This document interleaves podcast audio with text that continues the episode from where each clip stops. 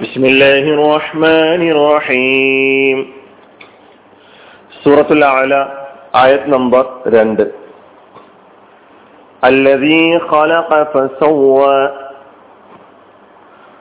സൃഷ്ടിക്കുകയും എന്നിട്ട് ശരിയായി ചിട്ടപ്പെടുത്തുകയും ചെയ്തവനായ അല്ലതീ ഖലഖ സൃഷ്ടിച്ചവനായ ഫസവ്വ എന്നിട്ട് ശരിയായി ചിട്ടപ്പെടുത്തുകയും ചെയ്തു. രണ്ടാമത്തെ ആയത്തിലാണ് നമ്മളുള്ളത്. ഈ ആയത്തിൽ നേരത്തെ പഠിച്ചിട്ടുള്ള കലിമത്തുകൾ തന്നെയാണ് പദാനുപദം നാം പരിശോധിച്ച് നോക്കുമ്പോൾ കാണാൻ കഴിയുന്നത്. പുതിയതായി ഒന്നും നമുക്കിതിൽ പഠിക്കാനില്ല. എങ്കിലും ഒന്നുകൂടി ഉണർത്തുകയാണ് കൂടുതൽ വിശദീകരിക്കാതെ. അല്ലതി എന്ന കലിമത്ത് ഇസ്മു മൗസൂലയാണ്. ഖലഖ എന്നത് ഖലഖ യഖ്ലുഖു ഖലഖ എന്നത് നമുക്ക് പരിചയമുള്ള കലിമത്ത് സൃഷ്ടിച്ചു. അല്ലതി ഖലഖ എന്ന് പറയുമ്പോൾ സൃഷ്ടിച്ചവനായ അല്ലതി ഖലഖ സൃഷ്ടിച്ചവനായ ഫസവ്വ ഫാ ഹർഫ് അക്സ് സവ്വ എന്ന കലിമത്ത്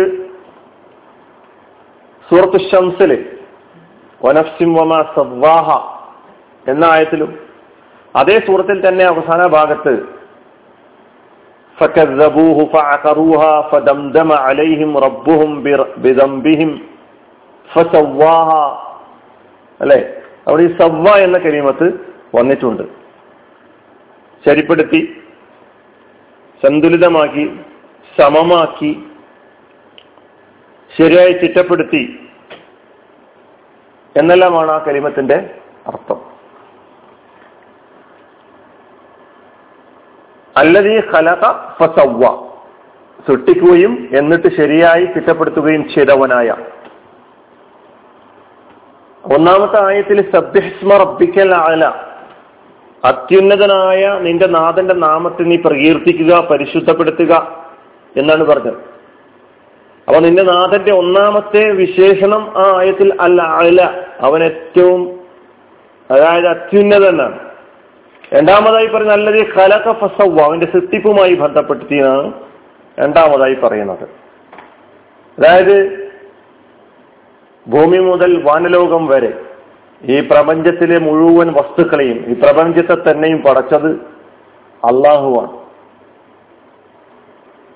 അവൻ സൃഷ്ടിച്ച ഓരോ വസ്തുവിനെയും ശരിയായ നിലക്കാണ് പടച്ചിട്ടുള്ളത് നമുക്ക് മനസ്സിലാക്കാൻ കഴിയും. അവയിൽ സന്തുലനവും പരസ്പര യോജിപ്പും കൃത്യമായി അവൻ സ്ഥാപിക്കുകയുണ്ടായി. ഓരോ വസ്തുവിനെയും ഏറ്റവും നല്ല രൂപത്തിലാണ് പടച്ചിട്ടുള്ളത്. ഒരു വസ്തുവിനും ദൈവദത്തമായ അതിന്റെ രൂപത്തെക്കാൾ മികച്ച രൂപം സങ്കല്പിക്കാനേ ഒരാൾക്കും കഴിയുകയില്ല. അതാണ് സൂറത്തു സജതയിൽ അല്ല പറഞ്ഞത് അല്ലതി അഹ്സന കുല്ല ഷൈഇൻ ഖലഖഹു. അള്ളാഹു സുബാനുവ താല സൃഷ്ടിച്ച ഏത് വസ്തുവിനെയും ഏറ്റവും നല്ല നിലയിൽ ഭംഗിയായ നിലയ്ക്ക് സൃഷ്ടിച്ചു എന്നാണ് പറയുന്നത്. ഈ വിധം ലോകത്തിലെ സകല വസ്തുക്കളും സന്തുലിതമായും പരസ്പരം അനുയോജ്യമായും സൃഷ്ടിക്കപ്പെട്ടിരിക്കുന്നു എന്നത് തന്നെ അവയുടെയെല്ലാം സൃഷ്ടാവായ പടച്ച തമ്പുരാൻ അവൻ അഭിജ്ഞനായ ഒരു നിർമ്മാതാവാണ് എന്നതിന്റെ വളരെ വ്യക്തമായ അടയാളമായി ലക്ഷണമായി നമുക്ക് മനസ്സിലാക്കാൻ കഴിയും.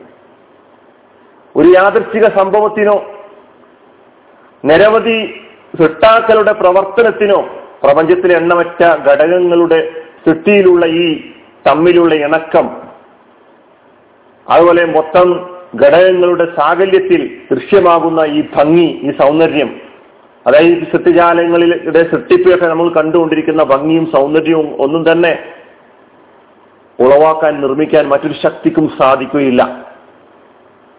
അപ്പൊ ഓരോ സൃഷ്ടിപ്പിനെ സംബന്ധിച്ചും ഓരോന്നിന്റെയും ഘടനയെ സംബന്ധിച്ച് ചിന്തിക്കുവാനും ആലോചിക്കുവാനും ഒരുമ്പെടുന്ന ആളുകൾക്ക് അള്ളാഹുവിന്റെ അള്ളാഹു നിർമ്മിച്ച അള്ളാഹു സൃഷ്ടിച്ച യാതൊരു വസ്തുവിന്റെയും ആകാരത്തിന് രൂപത്തിൽ നിങ്ങൾക്ക് എന്തെങ്കിലും ന്യൂനതയോ അല്ലെങ്കിൽ അന്ധതയുടെ ആരോപണമോ അല്ലെങ്കിൽ അയുക്തിയുടെ ലക്ഷണമോ കാണാൻ സാധിക്കുകയില്ല.